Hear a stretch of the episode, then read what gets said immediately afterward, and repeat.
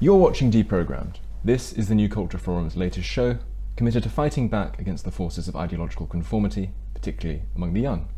My name's Harrison Pitt. I'm a senior editor at the European Conservative, and I'm thrilled to be joined today, as ever, by Evan Riggs, who is a freelance journalist, and our special guest this week, Winston Marshall, a musician, formerly guitarist for the Mumford & Sons band, and currently a podcaster. Now, Winston, uh, th- there is talk at the moment of anti-Israel protests taking place on the 11th of November, disturbing the usual solemnity and patriotic focus of Remembrance Day. Uh, should this be allowed to go ahead, do you think? Well, I'll start by saying, if I can just a little bit of context, that this has been quite emotional for me. I, I, um, I was down in Whitehall on October 9th, which was two, day, two days after the Hamas massacre, of course, where 1,400 Israelis were brutally butchered and 224 taken hostage. And the, the mood amongst the various, mainly Jews, on Whitehall was was quite was solemn but some somewhat beautiful. They were singing hymns together. Uh, we had Israeli flags and and it was dis, despite the horror, it was a sort of a there was a beauty in the in the in the grief. Mm. That night, a couple hours later, taking the tube home, I was face to face with a young man who was wearing a, a Palestinian keffiyeh around his head and was sauntering jubilantly Mm. on the tube. Yeah. And I later saw online what had been happening that night outside the Israel Embassy. embassy. The um, celebrations, and they were celebrations, and this is before Israel had responded. And I was confronted with this guy in the streets of London, and it was, I was filled both with unbelievable anger, but also I, I kind of wanted to break down as well. And I, so I removed myself from the situation. And I I'll say one more thing is that, uh, well, I'll say a couple more things before I get to the answer because it's, as you want it's the say. context I want to give. Of course. At the uh, Battle of Ideas Festival, which is also just around the corner, uh, which you were organising, Evan, that was at the same time as another pro-Palestine Mm-hmm. march. but, and I had to walk through some of those crowds to get to Battle of Ideas. I heard free from from the river to the sea, Palestine will be free. I heard Israel is a terrorist state. It wasn't pro-Palestine. Hmm. It was anti-Israel, and it was it deeply disturbing. For more context, also, I've had many Jewish friends emailing me, contacting me, telling me they can't send their kids to school. As we know, four schools were closed in London. Mm-hmm. Various of my Jewish friends, their synagogues have been closed. It's not safe for them to be open. This is in London in 2023. I mean, we're getting close to Kristallnacht style uh, level of Yes. um, uh, anti-Semitism, and and and, and it's it's hor- it's horrifying. And um, I, not that it matters, but my grandmother was a Holocaust survivor as well, so this is really quite quite shocking. And last bit of context before we talk about Armistice Day Of course. is that imagine like yourself, you're Canadian, so uh, you also fought alongside the Allies, your, your forefathers uh, along the Allies, to defeat Nazism. This is a sacred day for us, and it is to be held around the cenotaph, which is a sacred monument. I'm saying a lot of the things that uh, everyone already knows. So you ask me, should it go ahead? Should it be allowed to go ahead? Should it be allowed to go ahead? well, it certainly shouldn't go ahead, but should it be allowed to go ahead? as a liberal, I believe in free mm-hmm. speech, and so I think it should be go- allowed to go ahead. Mm-hmm. I think that, that they would do it on that day. It's there's some argument. Oh, we're not doing it at the uh, 11 a.m. two minute silence. We're doing it later in the day. It's irrelevant. It's a sacred day for us. It's mm. as sacred as Christmas Day. You, you, that day you do not touch. Mm. It's de- deliberately provocative doing on the, that day. They could do it the day after or the day before. They choose that day, knowing that. Um, I think absolutely let them do it. all it does is show, as I have witnessed, it shows the rest of the country how vast this problem we have of anti-Semitism in our in our country. I think also, and perhaps you have, I mean, for sure, you'll have an opinion on this. There's Tom, Tommy Robinson's saying he should uh, um, descend upon London and defend the cenotaph. defend the cenotaph. I think that's a really bad idea because all that's going to happen is the thugs will probably cross the line. They won't be able to contain themselves, and or they'll be, or they'll be pro- provoked by the anti-Israel protesters already there, who may throw things at them, and that's either way, it Either doesn't way, matter. It doesn't matter. right? The, the, the, because what narrative will happen, will shift. the narrative will shift Will to be a right. It will be like the right wing, Far right's on the far march. right's on the march. Yes. Which, by the way, all of this stuff. There's something scary that the far right might be a big reaction to Mm-hmm. all of this movement that's going on. And that's a, that's maybe another conversation, but the likes of, of Tommy Robinson, I think, should stay away. Let these people do. You know, we've seen them chasing down people with Israel flags. Mm-hmm. We've seen them screaming to kill the Yahud. We, we've se- we've se- it's it's all we, over. We, we saw a, um, a, a, s- um, a, mem- a wo- First World War memorial in Rotherham defaced yesterday. I don't know whether you saw that on Twitter. Yeah, but yeah. It's, it's, it's sort of graffitied "Free Palestine" all over it. So we've seen these sorts of things taking place already. Yes. Absolutely. But I mean, that's the that's the fate of every monument now, unless the, the British government is willing to actually kind of enforce some uh, Yes. law and order. Is that any sort of sacred monument is going to be kind of distorted into something demoralizing because nothing they're unwilling to actually protect kind of these these cherished items. I mean, you can think of even Winston Churchill in a, a big box. I mean, is that the fate of the cenotaph? Yes. I mean, it seems pretty likely to me at this point. Indeed, and I think the I, I actually agree with you. By the way, um, I'm less um, attached to the, the idea that they have a sacred right to do so. Um, we can maybe get into that. Who To- has a sorry, that the anti- anti-Israel Israel protesters have a have, have a sort of democratic right to do what they want to do on Saturday. I, for example, I, I, it's not you don't have a you don't have a. I would say again, just as a matter of technicality, I don't think you have a right to choose which route you take on a, on, on any given protest. So technically, I don't think there would be anything uh, violate, violative of their civil rights if we were to say, okay, you can do it here, but you can't do it Well, along Whitehall. But- regardless but of public- rights, I would I would say that it's a good idea to let it go ahead because it will be another mask off moment. I mean, just Yes, as we the saw point, this is the in point. the the days after the the massacre in Israel, we there were many people who wrote articles saying like I went to bed on October seventh a progressive and I Mm-hmm. woke up a conservative, and that's only escalated over the past month and will continue to do so. And I feel like this Mm. is going to be the the second blow of the kind of two hit knockout combo is going to be this weekend when people Yes. realized like oh, it's not just 100,000 people marching for free Palestine. It's literally tens of thousands of people who are willing to battle with English. You know, you saw the the, the guy in the tube who was attacking a man simply for wearing a poppy. Not not in defense of Palestine, but in a, in a kind of uh resentment laden maneuver against, I mean, what you might consider the, Yeah. the host population or, or culture of this country. Yeah, it, underscore, it underscores the fact that under the, the sort of rates of immigration that we have seen from from from very culturally different parts of the world, all of a sudden, Britain, as you say, the host culture's traditions are forced to compete with the tribalistic, um, ethnocentric hobby horses of people who would put the politics of the Middle East before Britain's own social cohesion or Britain's own cultural heritage. And and I, I agree. This is what as a, as a tactical thing, I actually don't think it would be the worst idea for people at home who perhaps reassure themselves with the idea that Britain's culture isn't under attack, um, that it actually is in a, in a very serious way, and that if, we were to if we were to con- continue with the rates of demographic transformation that we have seen over the last 20 to 30 years, we're only going to see more of this. We're only going to see more in the way of ethnic conflict, more in the way of you know in, in, in- interracial strife, I'm interreligious sure strife, ethnic, all these it's- sorts of things. Ethnic. I don't even think you need to go there. It's not an ethnic issue. This one isn't. Mm. Um, this one has a has a has a, a very strong religious dimension, of course, and so there's a sort of sense of ethno-religious kinship. I mean, there's a reason, for example, why people.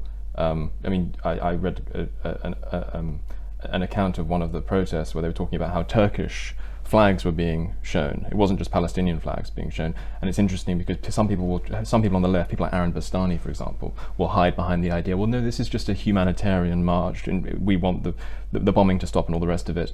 But these people aren't universalists. They don't care about every portion of the of the world equally. Because I mean, only last month, Azerbaijan, with the help of Turkey, it turns out, um, ethnically cleansed, uh, you know, significant numbers of Armenians, and no one cared. So I do think there is a, an ethno-religious dimension to it, which dictates which parts of the world these people are attached to and which parts of the world they're not attached to. But we've seen in Leicester, it, it certainly has been ethnic conflict. I mean, between Pakistanis and and Indians, of course. I mean, it can it can take that form as well. So I think it varies the extent to which ethnicity is the driving motivation of these people. It's the driving feature of their collective I human so psychology. I'm going to challenge you because I don't Sure. actually think that's the case. Um, I don't think it's an ethnic issue in the sense that it's an eth- it's one ethno demographic of Britain acting a certain way. It might it might cro- it might sort of Venn diagram up neatly, but or or, or not neatly, but sort of. But it's actually irrelevant to the issue. It's you got it the other way around, and uh, so the way in which it's ethnic is that it's the Jews that they are attacking. I, the only one I said was ethnic was the was was the, was the, were the scenes we saw in Leicester, where I, th- I mean, it, I mean, Yes, sorry, but so- so, so- I'm re- referring to these specific marches, and I'll give you an example. When I went on the Uyghur March in 2020, for the Uyghur Muslims, of mm. whom there's between one and three million in concentration camps in Xinjiang in mm. Western China, mm. I was. It was the biggest march. I was one of 25 people. yes, I think there were like, if there, are a handful of Muslims. By the way, I was also at the Uyghur, Uyghur Tribunal at Church House in 2021. Half the room were Jews sticking up for the Uyghur Muslims. The first newspaper to put the Uyghur Muslims on the front cover was the Jewish News. When it comes to this, Muslims didn't turn up for yes, the Uyghurs. They have not turned up for um, the very the Yemenis. They haven't turned up for the various Muslims around the world who have uh, uh, been butchered, slaughtered, killed en masse. They only care yes. when it's Palestine. And so it's ethnic in the sense that it's the Jews that they care about.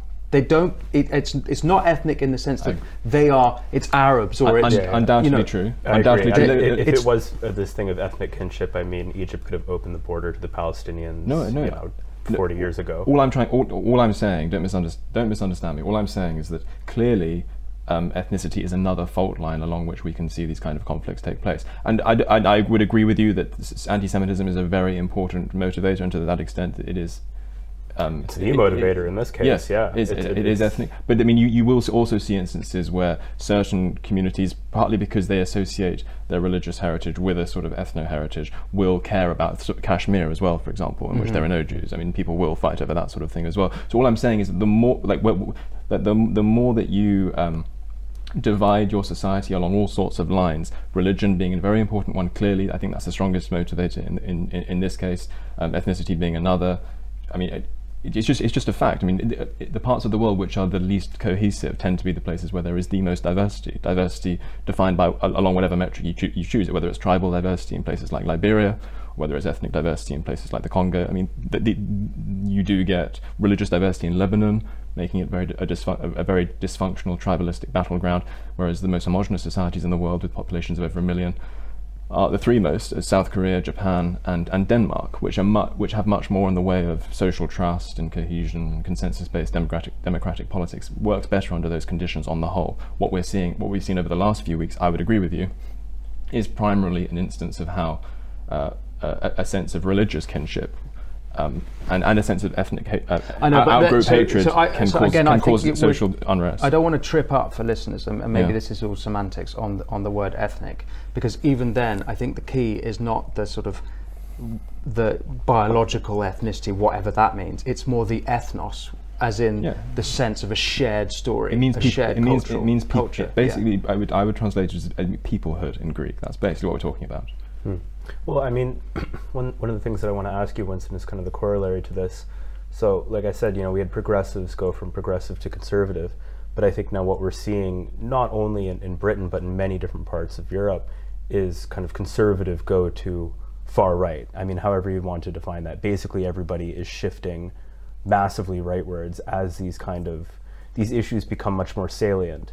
And I, I wonder, you know, what do you think the the response to all this is going to be from within you know what you might call the British far right or what you might call the people who are on the British center who might be getting pushed farther out to the to I don't know what you would call it the tip of a political bell curve uh, where there's very few people, but they hold a very very strong belief. And I don't think these like dispassionate cries to come out and say like, okay, like please don't show up and protest, please don't um, please don't cause a scene at the cenotaph.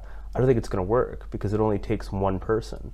And I think in the last month we've seen probably I don't know tens of thousands within Britain become more highly radicalized than we ideally would have liked to. Do you think this is? Where's you getting that from? It's just it's just my gut feeling on this. I, it's just I I feel that there's a there's been a real ratcheting in the past month, and I think that I mean you can even look in other countries like Germany, uh, the AFD now at 25 percent. I mean I don't know. There are certainly elements of the AFD that are far right, but it's it's very hard at the same time to consider a political party that one in four people in a country are voting for to be far to the, anything. Yeah. So look, in in in, in Britain, we ha- we are the immigration is, is unbelievably out of control. Six hundred thousand net last year. We're on for similar or worse numbers this year. Um, now, w- it's been clear since Brexit, like the two most popular reasons people voted Brexit, one is for sovereignty, and two was to control the borders. So it's clear that there's a desire from the people to control the borders, but I don't think that's a hard right position at all. So I'm, I don't think the, the, the, the question is that there's a people have been pushed rightwards. I think it's just that the the left uh, who are anti any sort of border are louder and been considered more centrist than they actually are. Yes. Uh, so I, I'm I'm not prepared to accept being closed border is in any way a far right Ma- position. Maybe we should ask you what you mean by far right then. I'm not case. saying it is. I, again, What do you mean when you say far right? What are you talking about? What do you mean? I'm talking about like real blood and soil nationalism, and also probably Vigilante, vigilante violence. That sort of thing? vigilante violence. I mean, I think you're going to see a lot of uh, more explicit anti-Zionism. You know, I think all of these things are about to make a, like a real resurgence. The longer this conflict goes You mean on. anti-Zionism among the native British population, not, uh, or, or do you mean I mean, among new, certainly new, arri- possible. new arrivals? Yeah, well, both. Yeah. That's the thing. I mean, that's the weird thing about. Well, by the way, th- th- there is. You're right to bring up the. the well, I would say that I don't.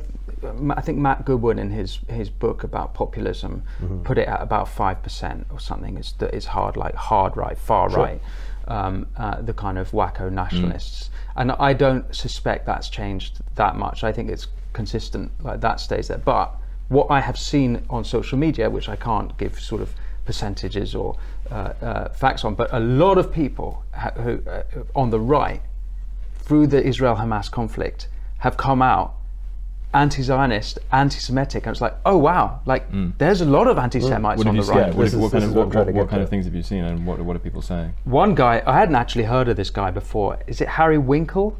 Uh, he's spouting unbelievable anti-Semitic crap. Um, uh, a lot of people jumping to calling what Israel are doing a genocide, which is just shows just complete historic illiteracy and It's just wrong. just illiteracy. Just you don't understand what a genocide is. Yeah. Um, and um, there's a lot of people on the right, it is emerging, who are, it turns out, have the anti Semitic bone. And, and you're seeing that on Twitter, the- the weird way they, they can't really handle what Jews are, who Jews are.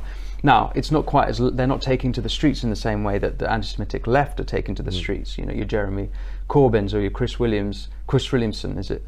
Um, those types, uh, but that, that definitely exists on the right. So I, you know, But not, but not in, in significant enough numbers. You, you believe to, to shift the dial of British politics in a, in in a, in, a, in, in, in a meaningful and alarming way. it's a tricky one to tell. Like someone like uh, Tommy Robinson, who I had thought was far right, he is very pro-Israel. Yeah. Um, and so there's an element of the far right who are pro-Israel, who are Yeah. It's also quite- pro-Zionist. But I guess there's a tradition of that as well. Get the Jews out. It's also quite an amusing. Um, I don't know if that's the case for Toby Robinson. No, I don't really understand what he thinks. Well, it's but quite, it's quite an amusing fact as well because people will talk about how Tommy Robinson has certain um, uh, crim- so, uh, criminal record behind him, and they they will talk about they will refer if they're condemning him in passing to the fact that he. Uh, has been uh, uh, convicted of assault before, but what they won't mention is that one of the times he did get convicted of assault was when a, a Nazi tried to grab hold of an actual Nazi tried to grab hold of the microphone at an EDL r- rally, and Tommy Robinson headbutted him. so yeah, so he's he, he's a he's difficult to, to classify. I definitely agree with you though that that regardless of what you think of what's in his head or in his intentions, whether we think his intentions are benign, whether we think his intentions are not benign, whatever you think about that, it is fundamentally imprudent and unwise move at this time to, to, to allow the narrative to be anything other than look how indifferent the, the, the, political left and tribalistic members of minority communities are to British culture, and isn't that a shock? Does, doesn't that st- stand? Isn't doesn't that confront us as a as a, as a as a very alarming refutation of many many of the polite fictions we tell ourselves about how you know diversity is our strength and all the rest of it. Mm-hmm. I would go as far as to say that it's not just indifferent, but actively hostile to yes, them. That's indifferent or hostile, indeed. And I mean, just just just just to illustrate the, the kind of hostility that's required. You, I completely agree with you when you say that, the, given that Britain is a much more secular country today, this is a point which Nigel Farage made. Um, national occasions like Remembrance Day are the closest thing that we have in Britain in the 21st century to something like a religious holiday, to something like Ramadan for the Muslims, for example. Imagine if tons and tons of pasty white British expats decided to descend on Mecca and use it as a staging ground for grinding tribal grievances they had about what was going on in Britain. Imagine how that would be interpreted by the Saudis, quite rightly, I would argue. And it, and, and it signals the same kind of disrespect.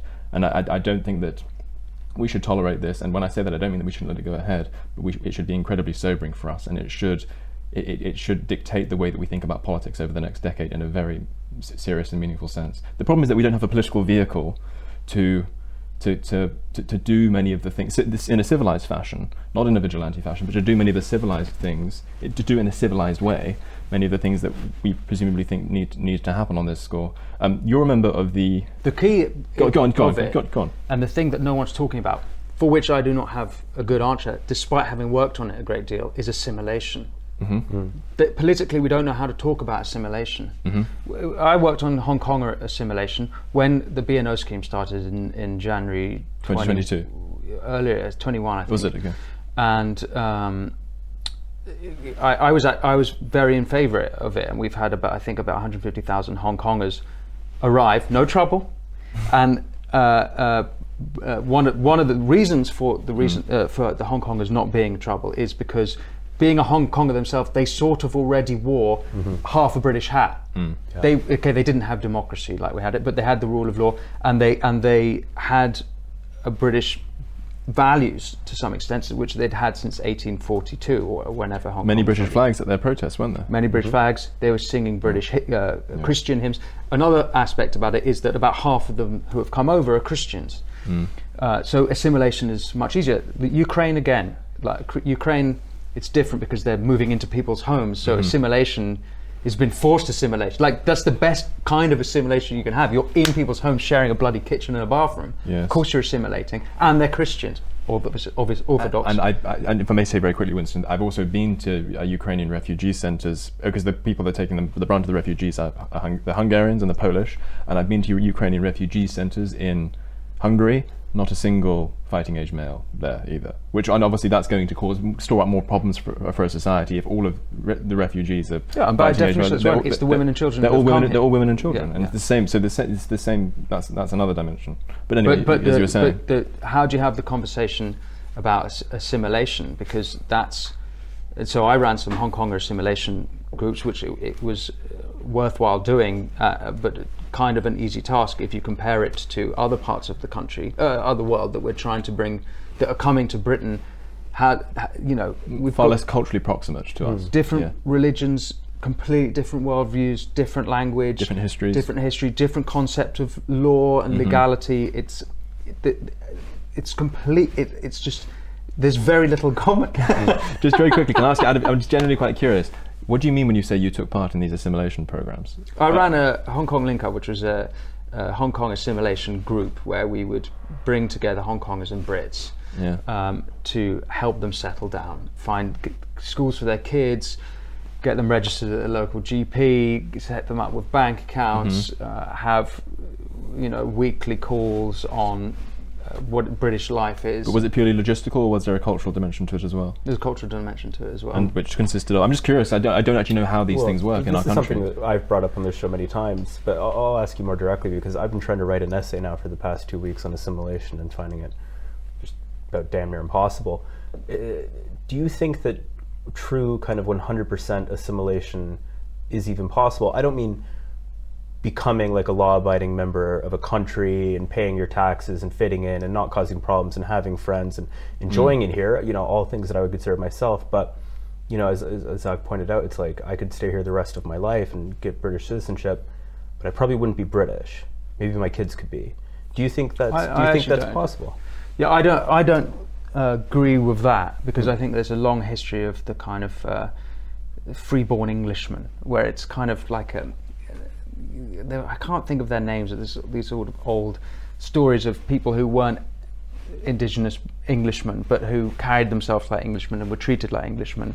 Um, and so I, I do think I maybe that's old-fashioned of me, but I do think you can be. Um, I've just got to work on my posture yeah. Or, uh, What did he? What, yeah, I've, ne- I've never noticed it, noticed that it's particularly bad, is it? it's pretty, pretty I- I only- I only see you sitting I'm down, put- i'm putting it on for the camera Wait, okay, so you, but you, okay. Um, Well, I, I, you know, what? I'm not ethnically. I'm, I'm half. I'm not even. I'm maybe a quarter English. Like, Yes. Uh, so This is the, this this is so what the way I like to define it uh, personally. The way I like to answer this question, I'd, I'd neither like to go the Jacob Rees-Mogg route of saying, well, if you've got a passport and if you obey the law, then you're British, which is basically what he thinks, as far as I can work out. But nor obviously do I want to go down the hard ethno-nationalist route of saying, well, you need to have this exact number of DNA, and if Right. you don't, then Break you're the 23andMe. Yeah, and then if and if you don't, then you're some kind of intolerable pollutant that needs to be. You like, I don't want to go down that route, route either. The reason why the thing I found most persuasive about what you were saying is when if you were to marry a British girl and have children here, I think that your ch- your children would be British because all of a sudden they would uh, feel an, an instinctive sense of intergenerational attachment. So I, I like to locate it in terms of can I do, do I do, do I feel an instinctive sense that I'm living in a country that was that my ancestors played a part in. That's where I would want to locate it. And so th- that way, you neither way you it. neither have to go down the route of being a hard ethnonat, and nor do you have to go down the route of being a complacent a complacent civic nationalist if you locate it in terms of generational attachment. So when I look so if you don't have generational attachment, you can't be British. well, I mean, Evans here. I mean, I, I'm not saying he's a problem. I'm just saying that. He, I mean, he, I mean, you're saying this. You're saying that you would struggle to feel this. It's not. I, I mean, I'm, I, I'm not I judging like this this for country you. far more than the countries that I have citizenship in, but I would struggle to call myself British, and I think a lot of people would as well. Even- Yeah, but if you okay, so then the the case example would be uh, someone a, fa- a family come over and they have a kid here, Mm. and the kids lived here the whole their entire life. Does you don't they wouldn't have an ancestral I, I'm not. link, Yeah, they wouldn't. They wouldn't. And so they wouldn't. Yes. that wouldn't fit your your Well, model. the, the, the way, it's not my model, so I'm, I'm trying to. I'm not trying to give a model for how things should be. I'm trying to describe things how I think they really are and how they really work at scale, particularly at scale. That's a very important aspect of this, psych, psycholo- psychologically for human beings. And so, um, I suppose what I would say is is this, uh, and I think there's a tendency for, for, for people like us actually, and I, I used to think this way myself, to locate what it means to be British or what it means to be Spanish or what it means to be Polish, whatever, in the like located in terms of ideas and values. It's hard- that it's a hard you thing to do. That- yeah. but we, but there's an attempt to locate it in values, and and uh, Vivek does this in, in America, for example. He says you're American if you have American values. If you read the Constitution and you like it, then you're American. Um, I don't think that's quite how it works because I don't. I, for most people, I don't think that their sense of national belonging is an intellectual affair. I think it is an emotional affair. I think it. I think it, it is conditioned by a sense, as I say, that when I, for example, look at Westminster Abbey, there's an instinctive sense that, gosh, I, I, my ancestors were involved in what in whatever this wonderful thing is. You know? Yeah, but the but the the emotional side of it is somewhat intellectual. And well, I'll give you an example. My mother Mm. is a French woman. Mm-hmm. In she, you couldn't meet someone more French than this person. It's it's like she's a pastiche of what a French woman would be. But neither of her parents were French. Mm-hmm. Her, her father was Italian. Her mother was Jewish. They came after the settled in France Mm. after the war. So she wouldn't have that Mm. legacy, but she couldn't. Be, you, you, she couldn't be from anywhere else. She is patri- well, Yes. She's so patriotically French that in a typical French way, she's very anti-French, Yeah. and she's like you know, and yeah, yeah. As, as adopted Britishness in in, in, a, in a sense. Yeah. But so I, I don't. I, I think that's the same for Britain. I, that uh, uh, you it's not you don't have to literally have had the ancestors, but if you adopt the sense that they were your ancestors, they were they- Yes, exactly. They, ev- even if they were not literally your ancestors, if they that what they bequeathed us is Yes. something that you you carry with the pride as if you were a literal Yes. ancestor. That's what I, I like that, and I think the, the point, the basic point I'm trying to make is that because there are going to be exceptions to this, because I'm just trying to describe what I think, how I think it roughly, roughly works out for most people, like how they define themselves, how they, how they um, think think of their, their their first pole of allegiance, so to speak. Um, there are people who will buck th- those rules, but as a, as a general matter, I do think that civics programs are like at scale. We can't like someone who is born into a country which they which instinctively they feel was built by their ancestors. At scale again i'm talking in general not universally just in general. In general they're going to feel a much more uh, profound sense of emotional attachment to the place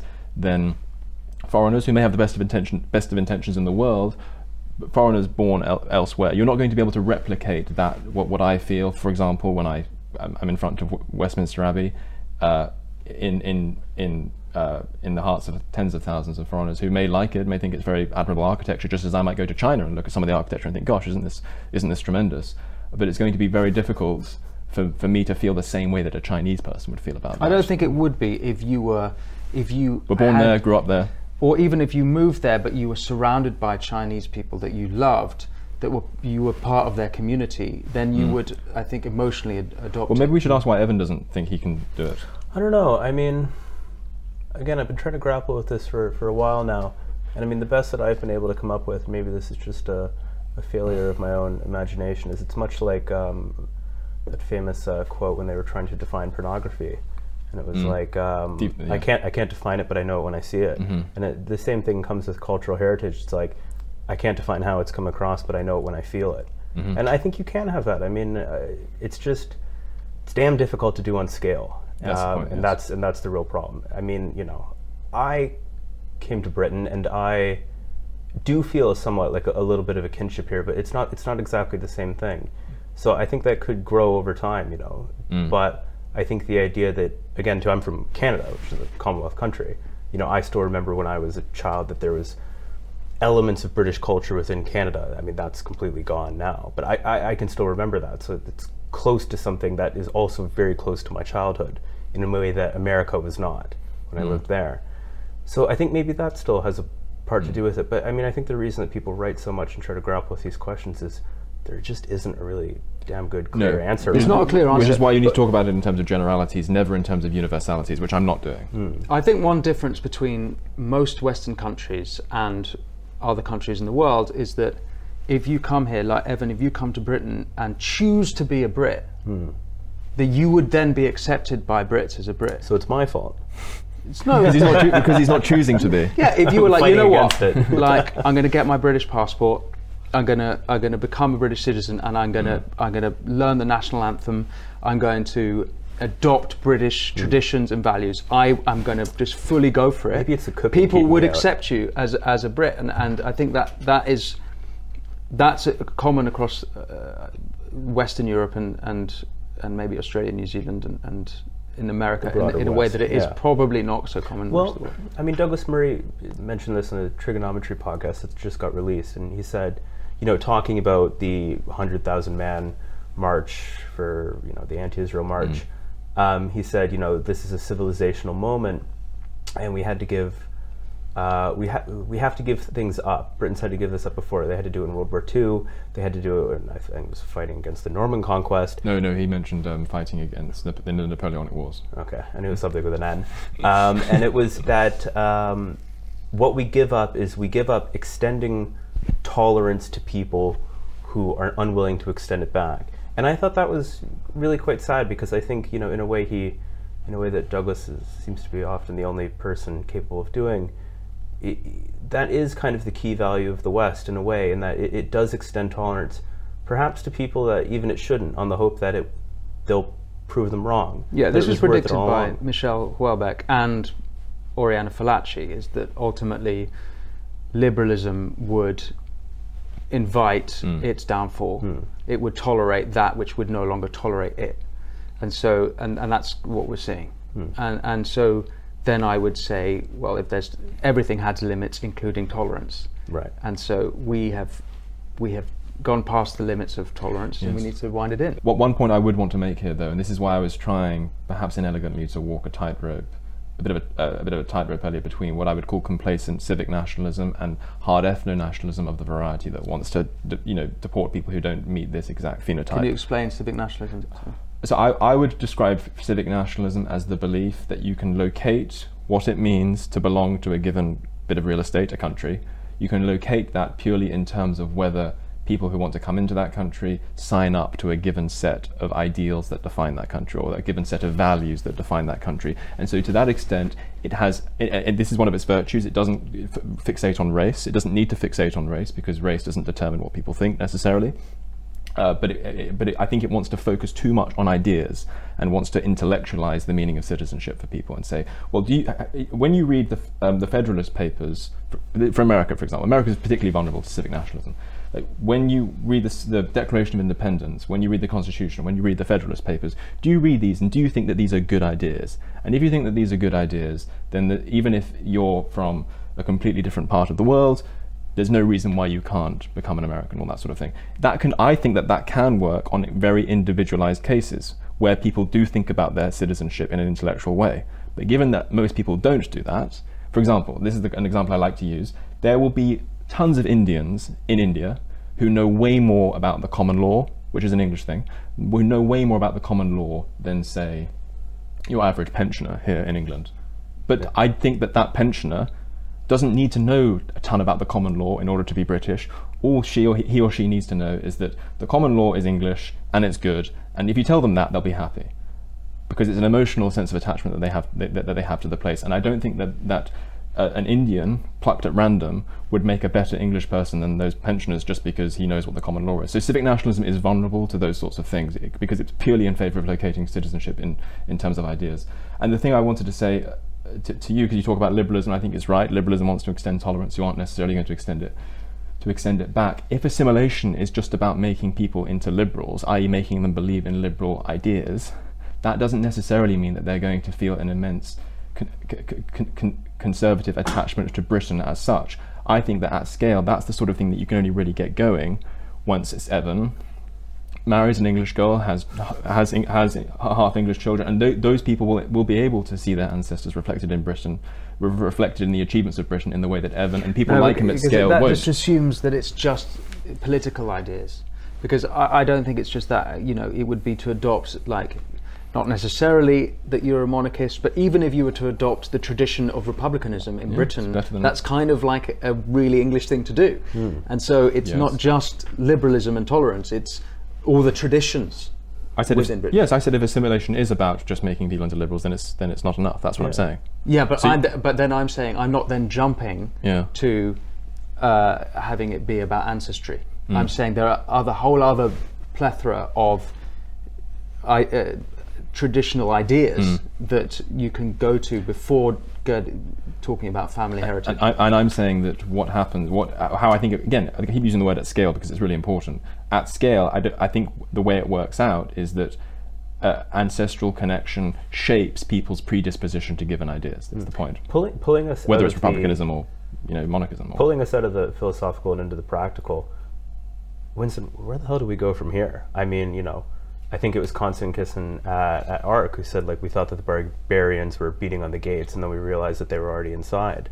I mean, what what actually can be done? Do you think in in practical terms? Um, I guess from a you know kind of assuming if we or if you guys had a competent conservative government, but also too on an, on an individual level for people who are worried. I mean, I've spoken to Jewish friends of my own now who've said that they're they're worried to come to London. Um, and I guess maybe not just for a Jew, but just just for somebody who just wants to see, you know, maybe in a, in a personal dynamic, the the ever howling feedback loop of, of kind of rage that we've been enmeshed in for the last month dialed down just a little bit. Do, what, what do you think that we could do there on a political level and on a personal one? this is you, you mentioned Tory party um, uh, competence. This is all at their feet. Yeah. It's 13 years of this. They're the ones who've let it spiral out of control. Uh, um, immigration. There, there's no sign of competence that they're actually going to be able to do anything about it. Um, we've only scratched the surface of that in this conversation, you- but we know we're spending eight million quid a, a day uh, uh, on um, putting uh, putting up newcomers. Uh, I mean, last month we had a, a recent uh, refugee or migrant in Hartlepool murder a local man from Hartlepool. It's every year there's a there's a Islamist attack, um, and when David Amess, David Amess, was killed, the Tory Party completely uh, sort of ignored what the real factor It about was, it, was, what even, it, was, it was even worse than that. They tried to pass a, they tried to, I think they tried to rechristen a law that was going to uh, go after free speech on the internet, David's law. That because they, they act as though it was a problem with meanness on social media Mm-hmm. rather than, you know, ha- ha- having imported certain Islamist elements into the country. Yeah, so I mean, uh, maybe some people will think that the, the Labour Party uh, will prove to be pick up in competency where the Tories. I, I, I see no evidence of that. There's there's even less talent in that party than there is in the Tory party. I, I, I, I'm pretty unhopeful, but I also fear that out of the ashes of all of that, maybe it's after five years of Labour, hmm. there will be a, a hard far right movement hmm. to to because things will get worse. Yeah. and that I also am pretty worried about. Uh, This so is, I this can is go what I was trying to get at earlier. I, again, to I think it was Douglas who said, um, you know, i- i- if the government can't handle it, the people will. I mean, it's going to be one or the other, and I, I really worry a lot about what that might look like if it was to get to that that One, point. one point you have consistently made on this program, Evan, is, and I think you're right, is that um, the, the, the longer it takes for what is need, what needs to happen to happen, the more Yeah, it's not even what needs to happen. It's it's that I think everybody realizes it, that it's inevitable. I think even if you ask people on the far left, uh, or even just on the center left, you know, and they, they you say something like, you know, do you okay? So we'll agree that Britain will be a sort of minority British country. You know, maybe it's 2080 or 2090, but that's where the trend lines are taking us. And they say, yeah. And then you say, well, what do you think that sort of more native British people will feel about that? And they'll be like, well, they'll just have to get used to it. It's like get used get used to what? Mm. Get used to being angry. I mean, look at the Palestinians for the past 20 years. People don't get used to that. It's not what happens. I mean, it has it has to be sorted quickly, or the the response is going to be something that I, I think will be legitimately terrifying and something I would like to avoid at all costs. I'm I'm even more pessimistic, and this will sound like I've been talking to myself uh, too long, but which, which maybe you have. yeah. uh, that uh, we might be looking at a sort of fall of Rome type period, and loads of people say this kind of stuff. But you've got to remember when Rome fell, it then moved to Constantinople, and I think that what might happen is that some parts of Europe fall, and the West moves to America, which might last an extra 100 or 200 years before it falls, and then parts of maybe Eastern Europe, let's say Hungary or Poland, who, because of what they learnt through communist rule, will be, Neo-Byzantium. Well, I, I hope, become a I, hope, I hope the trend lines don't don't match up. I hope the trend lines don't match up exactly because I mean Constantinople itself fell in 1453, thousand years later as a result of Muslim invasion.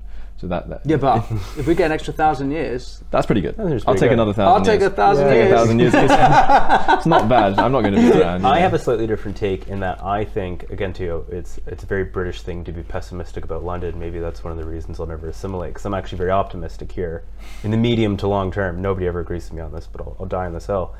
I think I think America's permanently bifurcated, and I think that again too. I'm basing this on if you had a competent government. London is kind of the last refuge of the West. Maybe not London. You don't mean London. You mean England. you mean this country? Yes. England is, and um, I mean London's at the, the heart of England though, and I think you know if you look at what happened in Australia, New Zealand, and Canada during COVID, I think if you look at any number of figures on political um, bifurcation in America, you know I think America's just too damn big. I think Canada, New Zealand, and uh, Australia are, are, are kind of too far away, and they've they've kind of warped and mutated, and especially in Canada, but it seems to be the case in the other two. There's not really a good conservative uh, bulwark against kind of progressive insanity. So I think England's kind of where, as a nation, as, as, as a whole, um, a lot of the values that you know all, the, all three of us find so important are going to live and die ultimately. Well, let me ask you a question, Winston, because um, we're going to have, I think next month, we're going to be having William Clouston on, on the show. And if I'm not mistaken, you've recently joined the Social uh, Democrat Party, um, William Clouston's little outfit, as a, um, as a as a member. I don't know if you're going to be running, standing in a seat. What, why do you see hope in that in that movement? In, I've been a member particular? of that party for a couple of years. Okay. I, uh, th- I'm a member because they're, they're the party whose um, values line up closest to mine of all the parties. And so, what what they it'd be interesting to see what they can put. They've just had some funding, so it'd be interesting to see what Mm. they do in 2024. They're going to run at uh, uh, in the election, and uh, I, I'm cu- I'm curious to see what they see, but I, I couldn't possibly predict at this point. Um, but values-wise, I like what they're about. Mm. They're actually having these conversations um, in a way that um, is, I think, a bit more honest and Mm. uh, also, I think, technically pretty popular Yes. uh, across the, the nation. The, the, the problem they have is no one's heard about them. Mm. uh, so they, they've got their own, uh, yeah, other problems. Yes, but I mean, I mean, you're, and you're right. I, mean, I was at the at the conference uh, recently. It was about I don't know two, two or three weeks ago, three or four weeks ago that the S, uh, SDP had S, yes the SDP the SPD is the German one. The SDP had their conference, um, and you're right. The, the conversations were very open and very unpleased. Um, would you? I mean, I, I don't know much about your own political background before you jumped into this world, perhaps unwisely, so to speak. Uh, w- w- were you more left wing at a particular point in your life? Oh, and did you did have you had a bit of a political journey, or have you always been roughly where you are now? I was brought up in a Lib Dem household. Um, I was cam- I canvassed for the Lib Dems as a, a boy. Mhm. My dad ran, ran for the Lib Dems in '87 in the SDP alliance, and um, probably voted Lib Dem most of the time, up until after Brexit. They just completely lost me. Mm. They're neither liberal nor democratic, and they're complete and utter joke now. They're even more of a joke than the, than the bloody Labour Party. It's just like I don't know what happened there. Um, so they lost me. I feel like Mm. I, I, I like to feel like I'm both liberal and democratic still. um, I had a big awakening uh, around the 2015 Bataclan attack. Mm. Um, for me, yeah, in Paris when it was Eagles of Death Metal were playing a gig. I hadn't actually played that venue, but I worked in the music industry. Uh, uh, had at that point I would have been had had worked there over ten years, and that attack was felt like at my doorstep, and I was like, ah, this isn't. You know, so I sort of started investigating. A lot of the rest of the industry was like, you know, love not hate, and I sort of looked into it. Look back in anger. Yeah, well, then that was 2017, the Manchester Arena um, attack, and now that really affected me and Mm. and really sent not away from my. Li- I remain liberal, but rather away from my progressivism. If I was a progressive, let's say, in that my cousin had worked in the exact spot as the merchandise girl at the Manchester Arena. My nan's from Manchester. I'm a, a, uh, I've played the Manchester Arena several times. That was like, ma- and, and it was all kids that they, Right, the, the, yeah. the Libyan guy had killed. 23 little girls. So I, I was really affronted by that, as we all were. Um, but the rest of the music industry went like, yeah, like don't look back in anger, and I was like, what? like, hang on a sec. That's not that's not what's going I'm on pretty here. pissed off. Yes. And so, and, and before that, I would probably would even have said I was a mildly had a sort of semi Noam Chomsky say, "Oh, uh, 9/11, what did we do over there?" Yeah, yeah, yeah. Uh, How- but how- after that point, I was like, "Nah, these kids did absolutely fuck all." yes. And why is it that they've been attacked? So then I kind of got deep into Islam and Mm. reading this, the Quran and the, the Hadith, and and um, and that's and that and that set me also on a, on a, a journey to sort of uh, work out what it was a, that it was to be British, a, a bit like what we've been discussing here, which yes. is it's hard to kind of answer that question even now, but a Yes. kind of a, an appreciation um, of, of, what, of what that is, and, and, and to reinforce my liberal values, Yes, let's say. yes. So I don't I don't feel particularly like I'm a conservative, It's- it- but temperamentally, I'm not conservative at No, all. no. I actually find it quite difficult these conservative um, forums and stuff Yes. that I, I bumped into you What, guys at what do you find difficult about them? because it's uh, conservatives temperamentally are quite different to me. So it's quite Yeah, hard to have this. those I don't- conversations. I don't, feel like a conservative at all. Mm-hmm. Yeah, And I, I, I understand the point, but I don't. I just want to. I'm interested in the details of what, what what temperamentally grates. well, as small as like the the way the conversation goes, Mm. is that um, it's it's my disposition is more what are the problems, what are we going to do new that's going to sort of sort it out, and whereas a conservative temperament will be more like what do we need to preserve, what are the best things, and so. It's a kind of it's not the free flowing conversation that I would probably naturally. I enjoy the conversation. No, no, I know, I'm not offended. Uh, but, but better, than, better, better, better than the kind of thing you'd get at the Labour Party. Do you think? yes. when Which you make up problems. Yeah, exactly. When you make up problems and then, and then And make solve even them with, worse with solutions. solutions that you had before you formulated the problems. Yes. Do you think it, do, Yes. if somebody said, you know, do you consider yourself more on the left or on the right? Do you think you would still say left, or would you go? Would you say right? I don't know if I'd ever say left.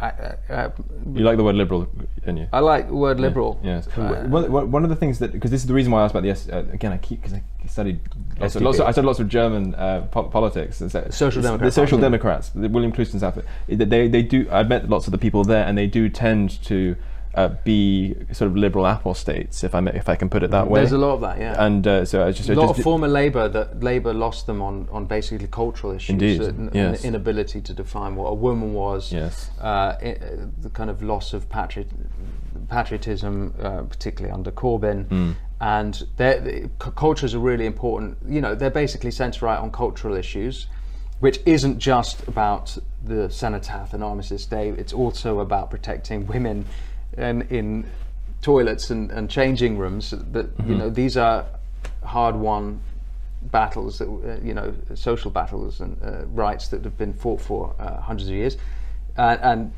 Labour lost them, so they moved Yes. there. But th- they are centre-left economically. Yeah. Indeed. Um, I actually think, based on the polling that I've seen about the British public, that's most of the country. Yes. Center Yeah. left on economics, center right on culture. Mm. And it does seem to be kind of the one thing you're not allowed to be in. Yes. in many countries now, which is a shame. I actually think the SDP has a lot of potential if they can find a way to galvanize that message. yes.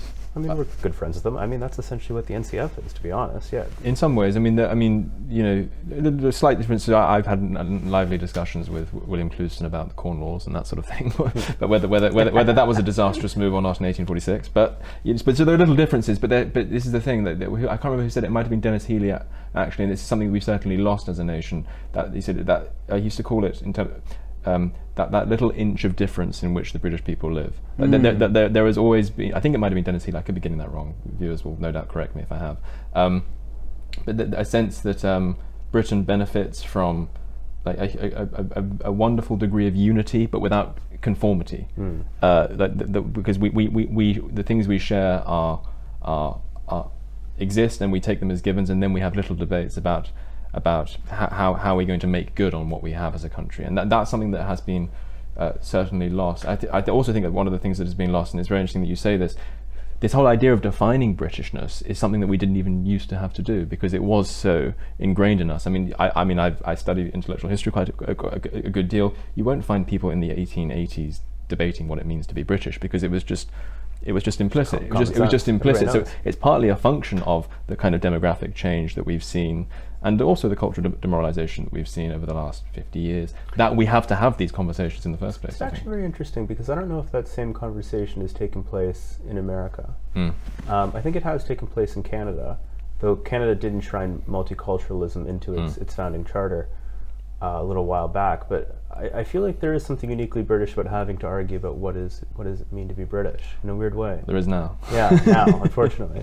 Very quickly, before we before we finish up, uh, Winston, um, it's because we probably should have talked about this a little bit more. But you you were obviously very involved in the arts world for for, for a hu- huge amount of your life. I, I don't know if you still are. Um, do you think that the intolerant conformism that, from the outside at least, seems to exist in the arts world, in the entertainment world, do you think that that has a deleterious effect on the on the cultural output of of of, of those um, industries, or does it just make them socially harder to navigate for people who want to think about these things openly and freely. I, what, what's your sense of, of that situation? There's de- it's there's definitely again this comes back down to temperament, but naturally, being the creative industries, it attracts a lot of people with similar temperament.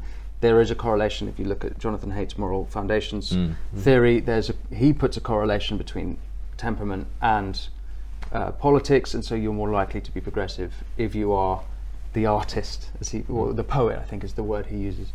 And so, like in the industry, uh, let's say if it was you working in, on Wall Street, it would be you know free market. uh, there would be you know it would attract free marketeers types, and all, all places are prone to having all communities are prone to groupthink, uh, and the art, arts world is No prone different, to yeah. no different to progressives now. Um, so and and part of contemporary progressivism is pretty totalitarian. Mm. So that does have a very negative effect on. Um, The output? uh, output and creativity, I, I, I have lot.